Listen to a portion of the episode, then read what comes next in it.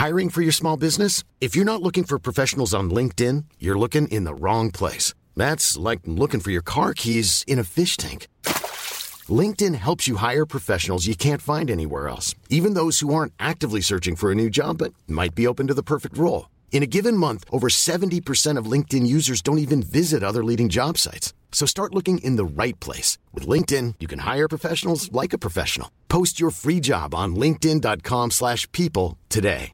This is Paige, the co-host of Giggly Squad, and I want to tell you about a company that I've been loving, Olive and June. Olive and June gives you everything that you need for a salon quality manicure in one box. And if you break it down, it really comes out to $2 a manicure, which is absolutely insane. It's also so easy to get salon worthy nails at home with Olive and June. The difference between how your nails used to look when you did them yourself and now with the Mani system is a complete game changer. The best thing about Olive and June too is it's a quick dry. Dries in about one minute, lasts for five days, and full coverage in up to one to two coats. Visit oliveandjune.com slash perfectmani20 for 20% off your first system. That's oliveandjune.com slash perfectmani20 for 20% off your first system. There's never been a faster or easier way to start your weight loss journey than with PlushCare. PlushCare accepts most insurance plans and gives you online access to board-certified physicians who can prescribe FDA-approved weight loss medications like Wegovy and Zepbound for those who qualify. Take charge of your health and speak with a board-certified physician about a weight loss plan that's right for you. Get started today at plushcare.com slash weight loss. That's plushcare.com slash weight loss. plushcare.com slash weight loss.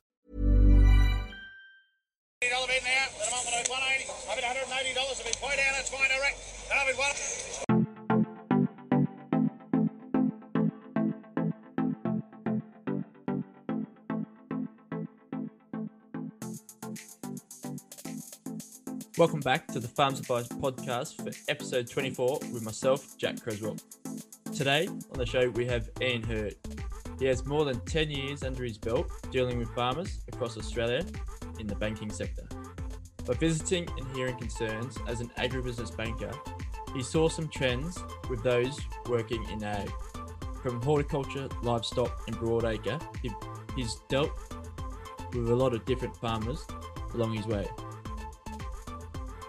With the statement that budgets are king within agriculture rings true to know your position now, what you can do tomorrow, and within the next few years. Ian got in touch with me a while back as someone wanting to help improve the focus of farms by not just looking at them as a lifestyle, but to operate as an agribusiness. This is a really interesting podcast as we get into budgeting for agribusinesses, meaning your farm. All farms are a business needing direction. So let's get on with the show then. Okay, so I, with with a background in, in finance about forty odd years, um, most of that in so south east Queensland, central Queensland, western Queensland, New South Wales, and Perth. So I've been around a bit um, and, and, done quite a lot of um, interactions with farmers over those years. Um, the last ten years has been purely um, with with um, farmers in a rural banking background. Um, so I've, I've spoken to hundreds of farmers over the um, over my career and over the time, um, from all sorts of farmings, from small farmers to horticulture to broadacre to graziers. Um, so yeah, I, I have a good understanding of what farming is about, what farmers want, the different types of farmers there are out there. So I suppose my main outtake I've taken from from that um, is that farming is a tough gig. Um, it, it's very hard. Um, fortunately, there is some support for some farmers out there um, to help them in, in times of need, but it's very tough but it can also be very re- rewarding. Um, yeah, the one one of the the main issues I've probably come across um, with with farmers is do they consider farming to be a right that they should farm, or are they looking upon it as this is a business that I happen to be in, and I'm going to make the best of it and see what I can make of it for my future. It's it's very hard when you're a generational farmer, even if you're first time farmer. It, it's it's a um, farmers I've spoken to want it because it's it's part lifestyle, part their passion, and and everyone likes to do if if you can. You want to be employed in something that you're passionate about and love. Yeah. Problem with farming though is that um, it's getting harder and harder for the small farmer to make a good profit and to make a go of it. Uh, it it's becoming more corporatized. Um, superannuation companies are in there. The large farming groups are taking over smaller farming groups. Um, so it, it's a case almost of um, go big or go home. So that, that's been my main. Did you see that as, as you visited farmers? Yes, yeah, yeah. I, you, you can see it. Um, yeah, there, there are very few farmers I've ever spoken to don't have some form of pressure on them. Yeah. Um, they're, they're virtually always under pressure. When I talk to farmers, I try and drill down why they are farming and what they want out of farming, what they want for the future. Some of them seem to get stuck that my father and my grandfather and my great grandfather and grandmother, they were farmers. So it's in my blood. That's all I can be is a farmer. And that's what I'm going to be. Although I'm finding now with the, some of the younger generation, they're moving off the farm, um, but they do tend to want to migrate back at some stage or another. Um, but yeah, it, it, it, it's hard there because it, it is a way of life, as you'd be aware from your family and farming background. It, it, it's it's a way of life farming. Um, exactly. But it's not. I think for y- younger ones moving back, the average age is 27, and that's the age I, hmm. I am moving in back yeah. to the farm. Um, yeah. But I think it is good to get some skills off farm and then bring them back to the farm. Absolutely, I, I think that's vital. Actually, is is to go out and have a look what's out there. Um, because farmers are good at taking up technology, and you have to have tech, the newer technologies. You have to have newer ways of farming. Sometimes new is old, going back to the way you care for the land. Um, you know, putting windbreaks in, what you do with the soil, and, and not just dump bags and bags of fertilizer on it, but look at other ways of improving your soil. But it all costs money, unfortunately. Um, but sometimes you've got to spend it to make it.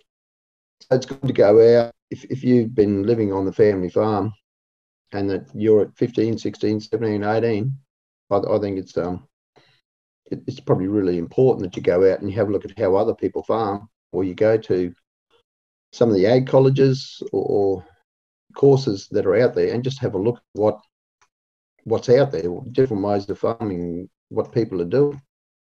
Um, yeah. it, it it's not enough just to rely on what you've done it, yeah, it, it might be working, but if you've only got a family concern, is it working well enough to hold on to the farm, or you're just going to be struggling for the next thirty years to make a to make a, a living?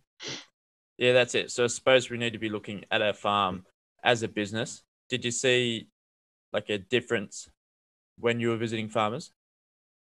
Like people were starting to look at as a business?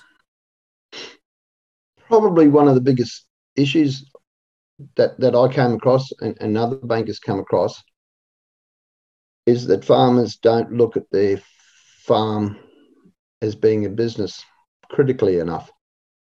Um, their farm is a business. It just happens that the main undertaking, the main income producing element of that business is agricultural based, whether it's cropping or grazing or horticulture or to whatever, you know, it, that's that's where you get your income. But that's only part of the business of farming. There's paperwork, um, there's futures, there's knowing what is out there, what technologies are out there, what new methods are there to farm.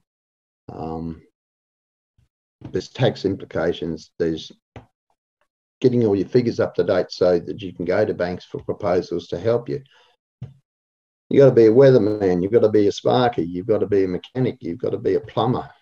Um, you've got a lot of hats that you've got to wear, and somewhere along the line you've got to manage all that. I guess from a banking point of view, one of the hardest things to get across to people was budgeting, um, yep. and and it's vitally vitally important to budget. Uh, most people don't do it because they say, I don't know what next year is going to bring. I don't know what the price is going to be. I don't know whether I'm going to grow two tonne to the acre or one tonne to the acre or four tonne to the acre. I don't know whether the price is going to be 300 a tonne or 200 a tonne or 500 a tonne. And to a degree, you don't. But that's where your averages come in. You, you've got to work on averages. But if you're looking for a bank or someone to assist you and you don't know where you're going to be in 12 months' time, five years' time, 10 years' time, then it's pretty hard for a bank to accept that you're going to be there because you, you, you haven't told the bank and, and you don't have an idea yourself. So ultimately, if you don't know where you're going, and it's pretty critical, why are you why are you in a business? Yeah. I think like you know relying back on that of knowing what your cash flow is or your budget for for the month ahead rather than looking into end of the quarter, getting your BAS ready. Mm, yeah. It, it's one of those things that a budget is you're forecasting based on averages.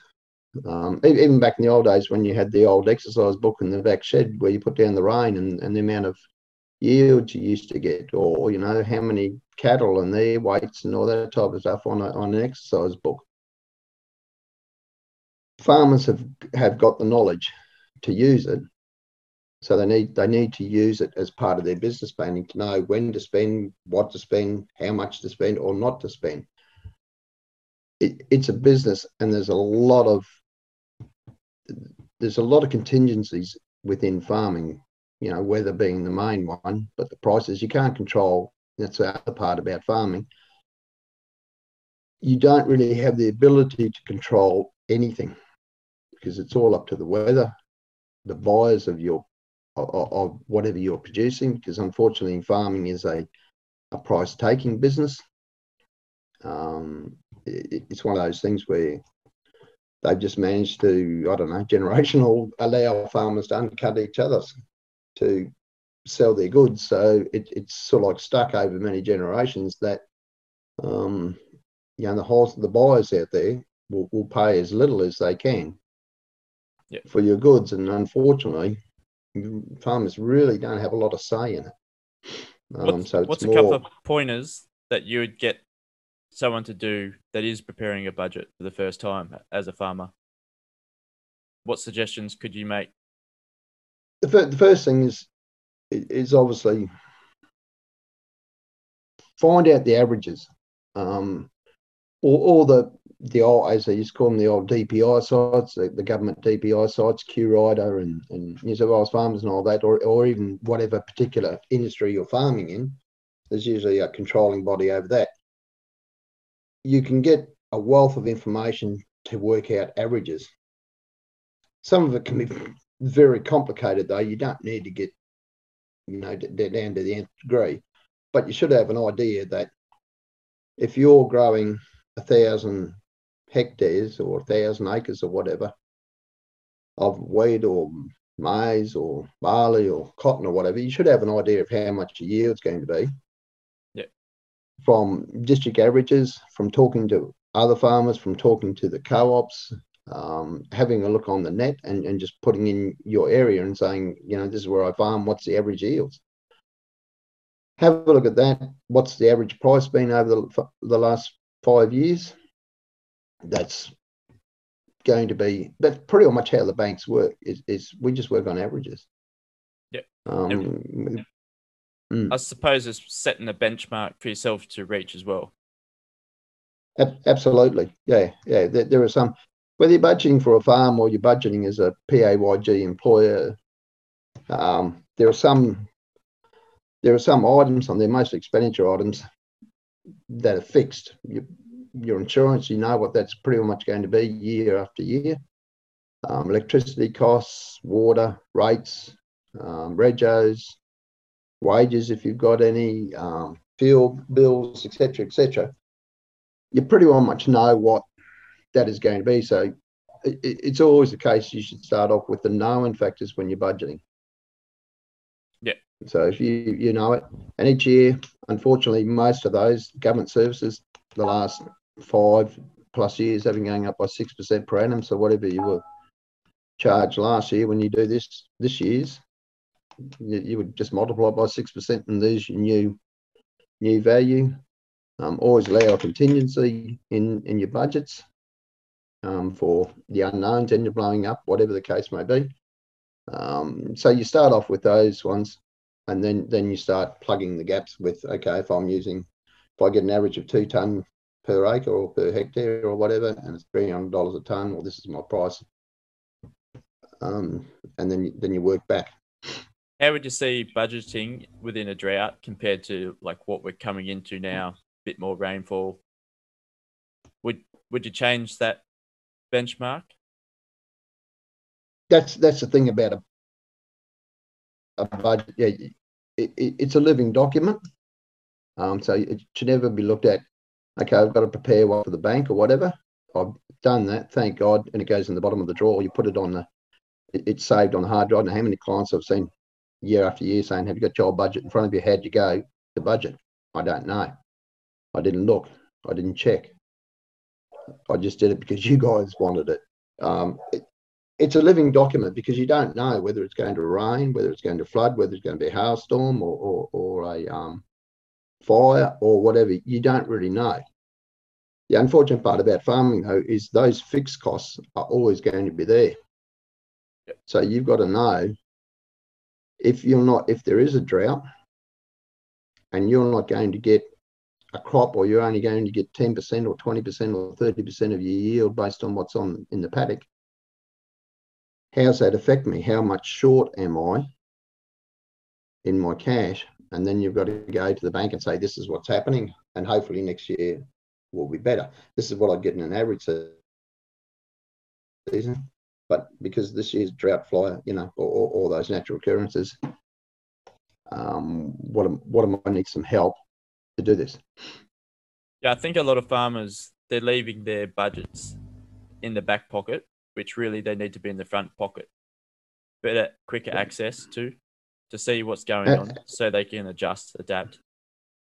Yeah, absolutely on, on on your computer, and there should be someone. And this is why farming is a business. If you don't have someone who has got the knowledge to put or make up a cash flow on your computer and then have the ability to weekly or monthly at monthly at the very least to compare your actuals to what your forecasts are and have a look at it on your computer. so you've got your forecast you did the beginning of the year, beginning of the season, whatever the case may be. And then every month, you know those bills are coming in. And if suddenly your your your crop is going to fail or, or, or your your livestock, you're having to dispense half of it or three quarters of it because of the conditions, those bills aren't going to go away. So how is this going to affect me? So you need to bring up that budget and be able to readjust it and put it in so you know what's going on.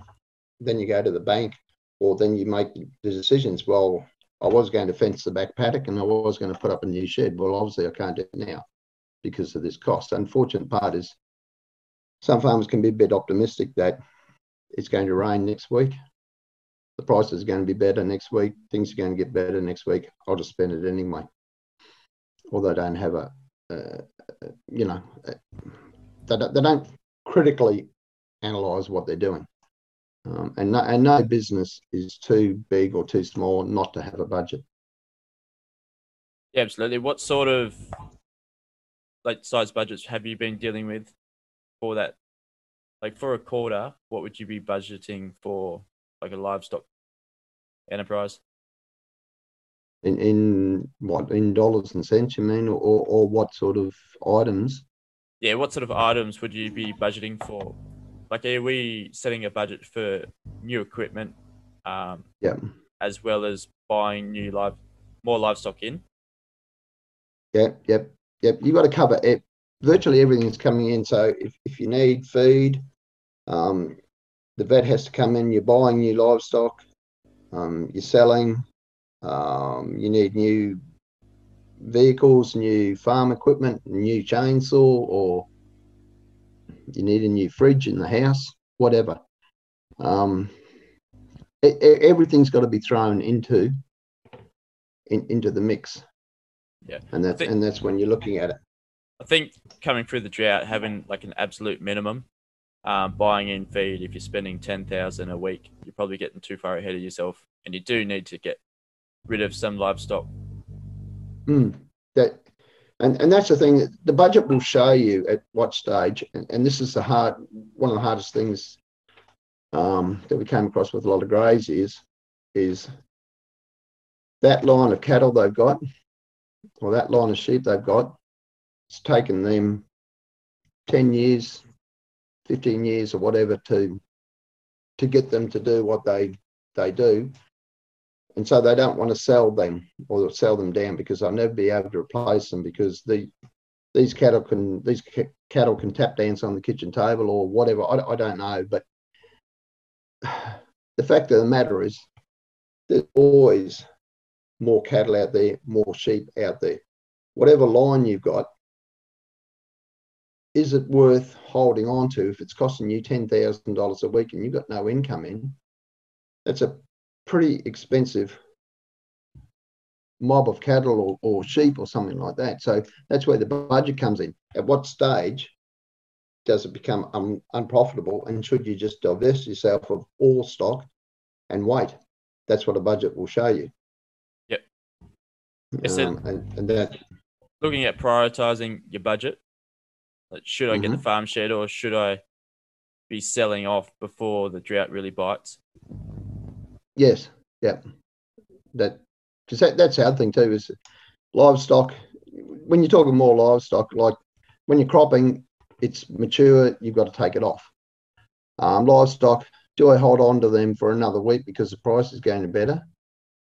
Um, and, and I see that a lot. It's, it, it's almost like gambling on the on the stock market.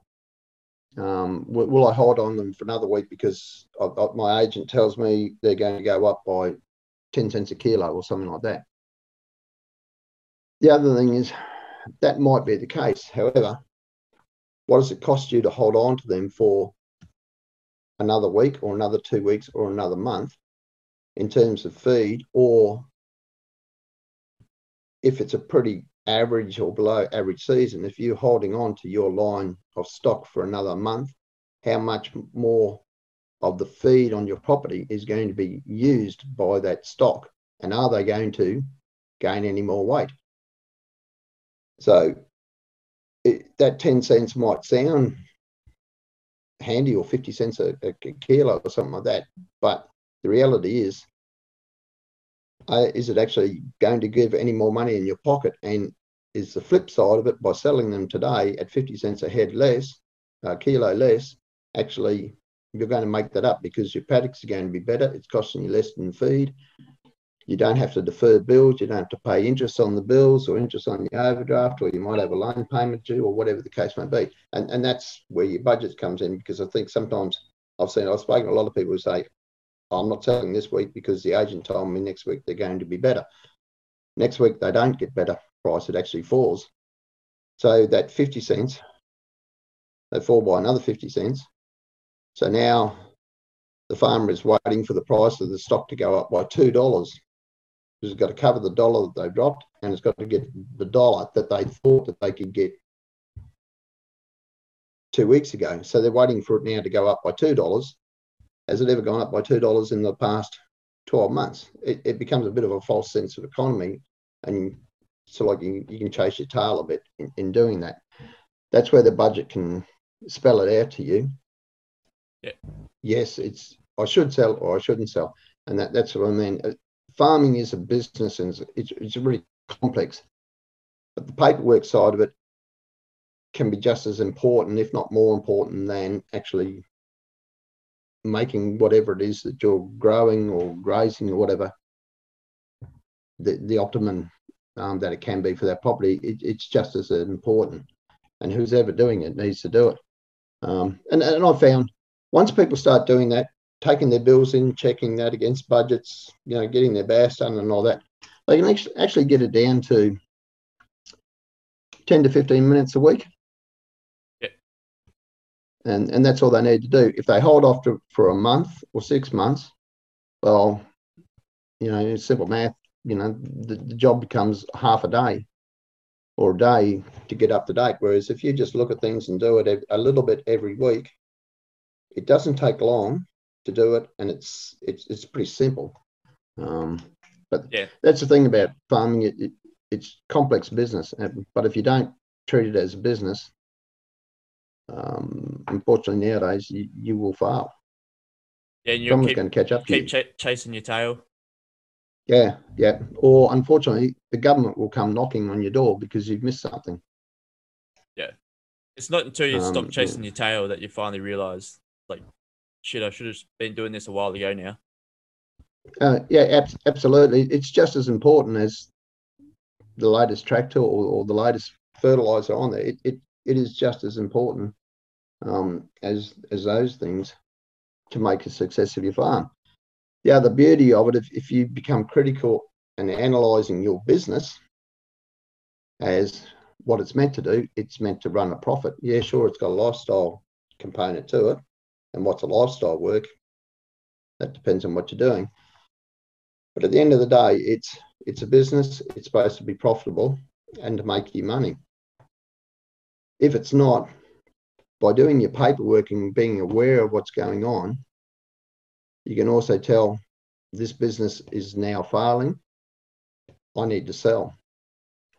And that's an important issue. If you want the equity to remain in your farm, you need to sell sooner than later. You never wait for a bank to ask you to sell because it's probably too late.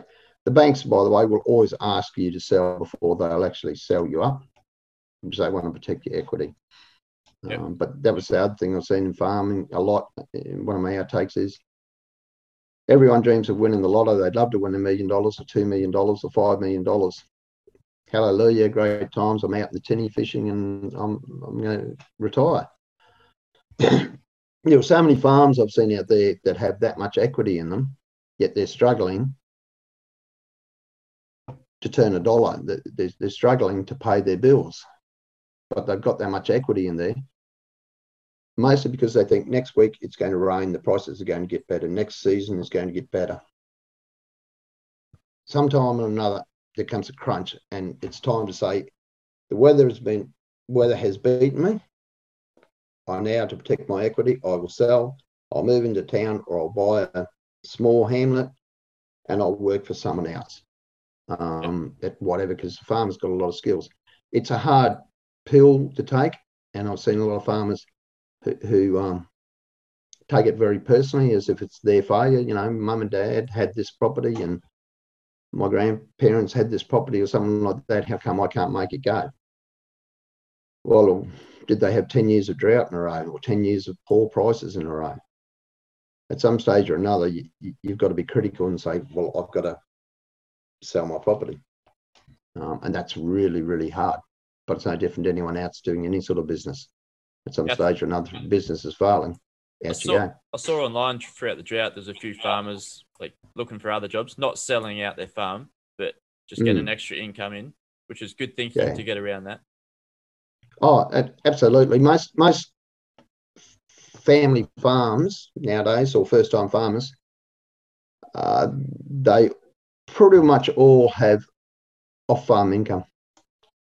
Yeah. They, they just can't make a living um, from the farm alone. They need to work off farm to be able to get to a point where they can become sufficient or, or, or um, buy another property or a bigger property so they can quit their other job or something like that.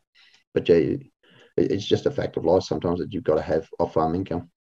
Looking at the cash flow for farms and like your previous clients, how how did you Mhm. deal with that, or how did your clients deal with it? With like selling livestock or harvesting. It's more of a lump sum. Yeah.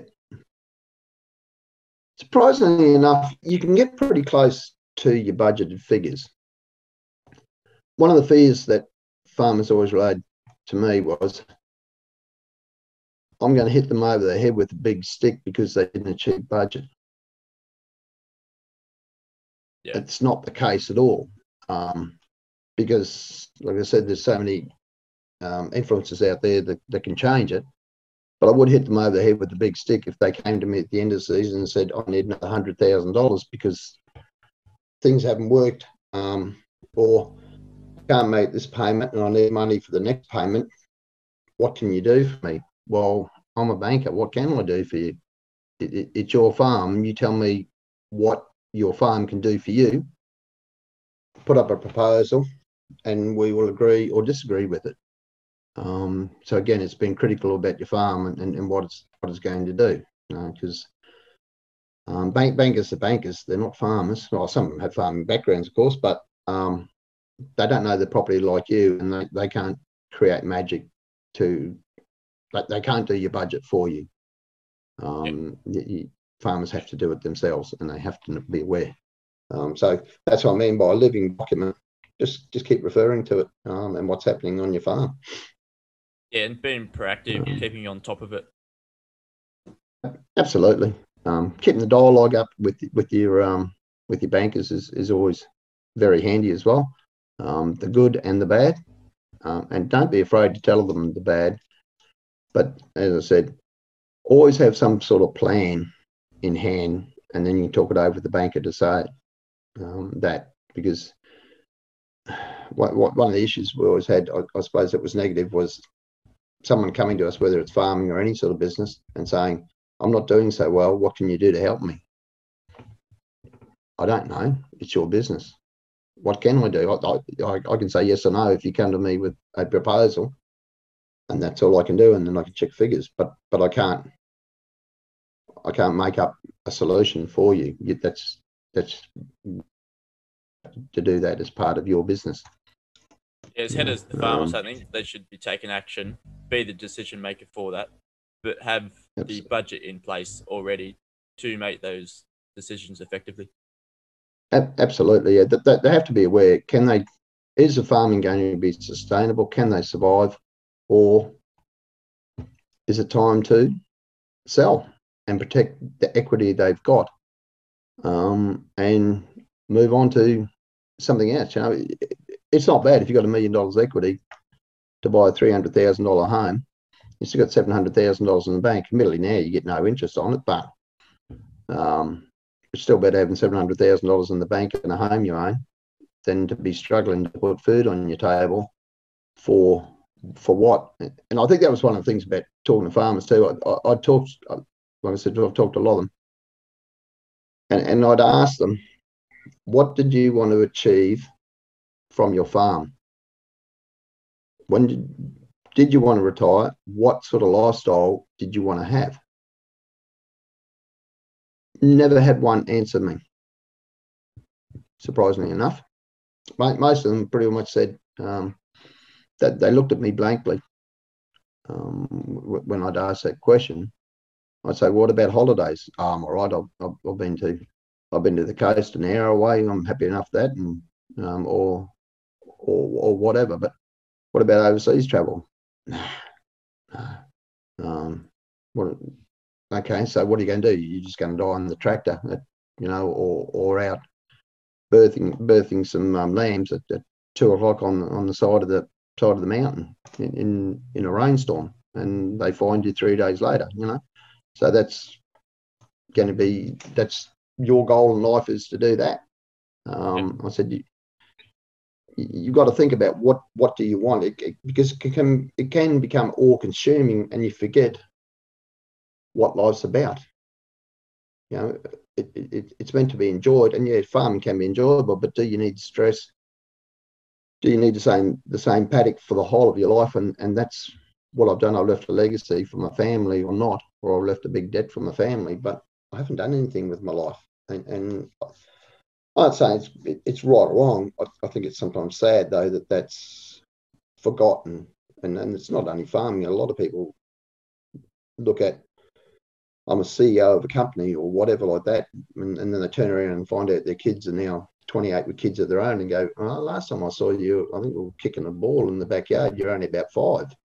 Yeah, yeah. Um, you know, I mean, what what's so it, there's a lot of things, and that's what why it's a business. You know, what do you want out of your business? When are you going to let your children take over the farm so that you can retire? What's the end point? I think like a lot of startups, not just in ag tech or whatnot, like they need to have an end point. What would they sell for? Or when are they happy? Mm. Um, you got to plan for that definitely, and maybe for agriculture, that's succession, farm succession, going on to the younger generation, or selling to another generation coming in. Yeah, yep, and and that's what generally that's what happened as you're aware in the farming. You know, a lot of it's just being sold because the sons, daughters don't want to do it. Um, a lot don't look at yes, a lot don't look at um, selling and retiring because they don't want to live in the city or the the town or whatever the case may be. Um, but I always think, yeah, well, give it a whirl, give it a try. Um, retire. Succession planning. I mean, you, can talk about that for another another hour, but it, it's a really, really important part of your business. It, it, it's a it sits aside from your budgets, and it's just as important for your farm to have a succession plan in place. That, you know, as far as I'm aware, there's no um, government regulations on who does succession planning or anything like that. The advice, um, but it's something that all farmers should be thinking about is what's going to happen to my farm, what's going, who, who's going to get what, basically.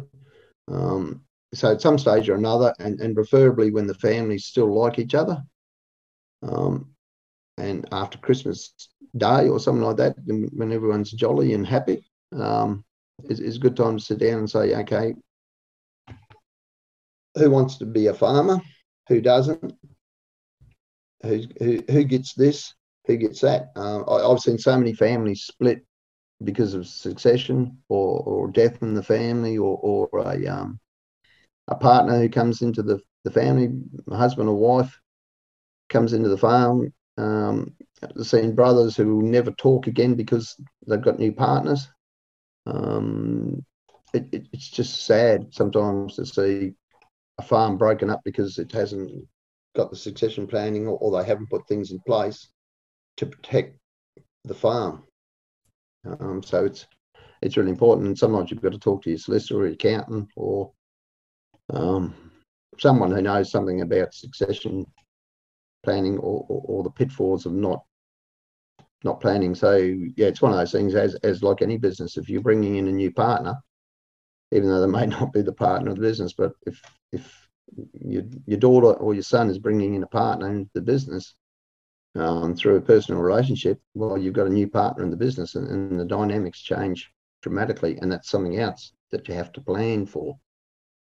Um, so, as, as, I said, it's, it's a tough gig being a farmer. Um, Absolutely.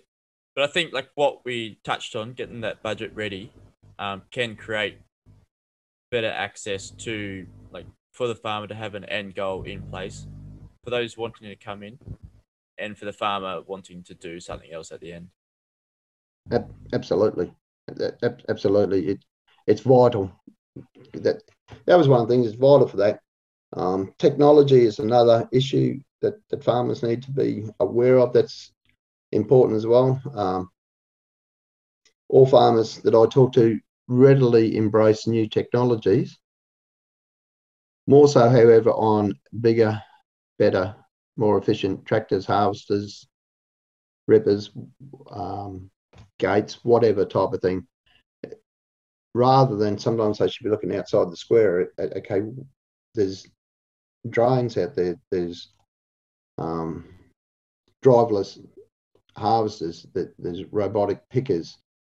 Um, they're, they're, they're tracking for your soils. It's thermo tracking of, of, of your, your property, mapping of your property from drones, which will look at the way the water sits and everything else like that. there's a whole raft of technologies out there that farmers need to be aware of, and they also need to be aware of what's happening in, in the world. Um, it, it, it's amazing. I, I, think one of the biggest tomato producers in Australia now is, is in the middle of the desert, somewhere in South South Australia. Yeah, down near um, Port Augusta. Yeah, yeah. Um, it, Israel is farming like crazy. Everything's under under um, greenhouses and netting and everything else like that. Um, there, there's warehouse farming, um, vertical farming, um, self-reticulating farming, where they're going from old car parks and cattle up the top and crop and fish down the bottom, and, and it just circles around and looks after itself. That that technology and the way of farming is, is going to make a huge impact, I believe. Uh, but I am not a university degree or, or anything like that. Um, it's just what I see and hear. Um, the, the, the, technology is going to be there where some farming is going to be done on the edge of cities before long. Um, a lot of small crops, um, horticultural, berries, things like that. A, a, lot of that is going to be grown undercover. Uh, and with LED lighting, um, air conditioning, um, water reticulation, all of that type of stuff. You, you, can build that in a you know nine story building, and, and you've got fifty acres of production there because you there's no there's no season. It's it, it's round. whatever season. What, what it, and there's no pest because it's all indoors. So you don't have the pest things there. You're you, are you are giving it the nutrients it needs to perform year round and to perform to grow bigger, better, cleaner. And I and I think Australia, it, its reputation as being green and clean, um, might be under threat because all these other countries are starting to grow things in greenhouses. They've got they don't have to use pesticides. They don't have to use chemical sprays. They're just putting nutrients into them and pumping them out. Yeah. Um, again, I might be at the top of them, but I, I just read a lot. Uh, there's plenty of places on the net to find it. Um, I, I, was thinking of trying to show some, but unfortunately, it, it's there's so many of them. Um, but if whatever industry you're involved in, if if you just Google basically that industry and, and say technologies or, or wheat farming in um, in the Ukraine or, or, or tomato farming in Israel or berry farming in Europe, and it'll it'll take you to these sites and, and show you. So it's something that farmers need to be aware of as well. Is if they're struggling now, what's the future viability of their farm? What's its worth? Is it going to be worth the same as a farm, or is it going to be taken over by residential, or is it going to be taken over by a high rise on the edge of a city, which then doesn't have any transport costs? Um, I'm not trying to be doomy and gloomy, but it's just something again as a farmer, you've got to just have so many hats on. Um, you, you just got to be aware of what's what's going on there. And I think the technology side is do your research on the computers, find out what's there to help you do your farming quicker. Um, I think you said you use drones on the property. You know, it's much quicker to fly a drone over your property to check for broken fences or, or troughs that aren't working, or windmills that aren't working, or pumps that aren't working sitting at home and looking at the camera and you know 10 20 minutes of flight and it's done your property which would take you what three hours and a in a ute yeah. plus all the petrol etc etc costs so um, embrace it um, and and use that sort of stuff it's exciting times to see what we can implement into it but i think like oh, this this podcast there's some great takeaways um, that mm. everything can start from budgeting you can start to look at these innovations coming yeah. through, uh, whether or not you Absolutely. can afford them, and where they'll yeah. fit into your place. Absolutely, yeah, because it's it's case of that. That's that'll show you what you, how much money you disposable income you've got. Because um, it's no, no different to PAYG. Most people get in trouble because they don't know what their disposable income is. So they go and buy. they, they they'll go and buy um, a cup of coffee and, and a cake every day. Well, they shouldn't have. You know, they, they spent fifty dollars or, or whatever it is, seventy dollars that they really didn't have that they should have paid off their debt or um, you use for something else. It's okay to do that, but you've got to know what your disposable income is. And your disposable income might only be three cups of coffee a week. Fair enough, do it. The other two days, yeah, drink water or take a take a um, spoonful of instant Nescafe 43 and with you to work and you have to drink that. You know, it's it's just a way of making do how, how Yeah. things work. Yeah. It's those little implementations, of course. Mm, yeah, yeah, it, it is. Um, it, it, just shows you when bills come in as well, because sometimes you might be able to juggle bills in. If, if you get all your bills in in June and, and your income in July, well, talk to your talk to your supplier and say, can I pay you in in, in August because I don't get my income in until July? Because if you're paying it in June, well, that's 30 days where the bank's making money off you. Um, you so if you get a 10% discount, but it's cost you 10% in interest. Absolutely. Right, Ian, we Yeah. might start to wrap it up there, but Yep. a few great takeaways. Thanks for coming on the show. It's been great to No, it's a pleasure. talk talking to budgeting, a bit different area to what we are, but we're here to build up agri businesses across Australia. So hopefully Yeah, someone I, I, you do, take something away. yeah, yeah, you're doing a great job, Jack. I, I'm hope that they will take away something. Yeah. That's it. Baby steps towards the end goal. But for the podcast, who is someone on here that you'd like to hear from and why? You could pick like an industry or I'd, I'd probably like to hear from the horticultural boys um, who, who are doing, you know, like the berries and and um, growing under the greenhouses. What what do they see for the future? In in, in um, greenhouse technology and small cropping, what what do they see for the future? Um, Yeah, yeah, I think they're quite dynamic in the way they can change. Speaking with the citrus industry and like Aussie mangoes last week, um, it's really Hmm. good to see what they're doing. Yeah, I think horticulture Right. would be really good. Yeah, absolutely. Um, another good industry is the um, macadamia industry. Um, got a very, very good association that supports them. Yep. Um, so yeah, just just the innovations they do. It, um, it's it's not just growing the nut; it's the value adding that they're doing it. That they're telling the, the the buyers out there, it's not just a nut to eat. You can put it in ice cream. You can put it in cakes. You can you can do all sorts of things with it, and they're actually actively finding things. They ask growers come up with um, come up with a new use for a macadamia nut, and we'll we'll see if, if it's viable. Yeah, definitely Um, give the so, yeah. consumers recipes and they'll make them. Yeah, yeah, yeah. Um, and just think outside the square of what you can do with the humble old maca. Yeah, that's it. How if someone wants Hmm. to reach out to you, Ian, what's the best? LinkedIn. Um, yeah, LinkedIn i- i- is the best. Um, just just under my name. Yeah, that's the best way to find me, or, or through through yourself. Um, Yep. I am on Facebook as well, but that's Facebook's Facebook.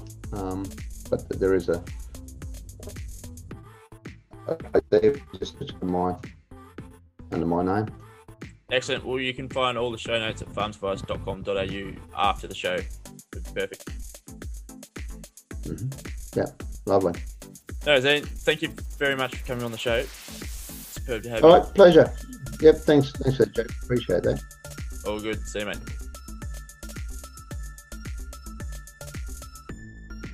Thanks for listening to another cracker episode with Ian and myself. Hope you can take something away from this. I definitely have that I'll be able to use on my own farm and for my old man as well to help you improve your operation and your budgeting. If you've got any questions, check out our new feature on farmsadvice.com.au Ask Ag, a platform where you can refer to for questions and answers for virtually anything within agriculture. It's quite new, so whack up a question there and wait for someone to respond to it.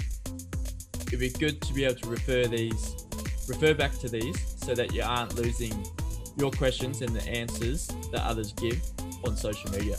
Another way I'm supporting a transparent industry through sharing information to help the next generation. If you have any recommendations on topics for the podcast or speakers, please do let us know at hello at farmsadvice.com.au or give us a DM on social media. We'd love to hear from you. tune in next week. Cheers.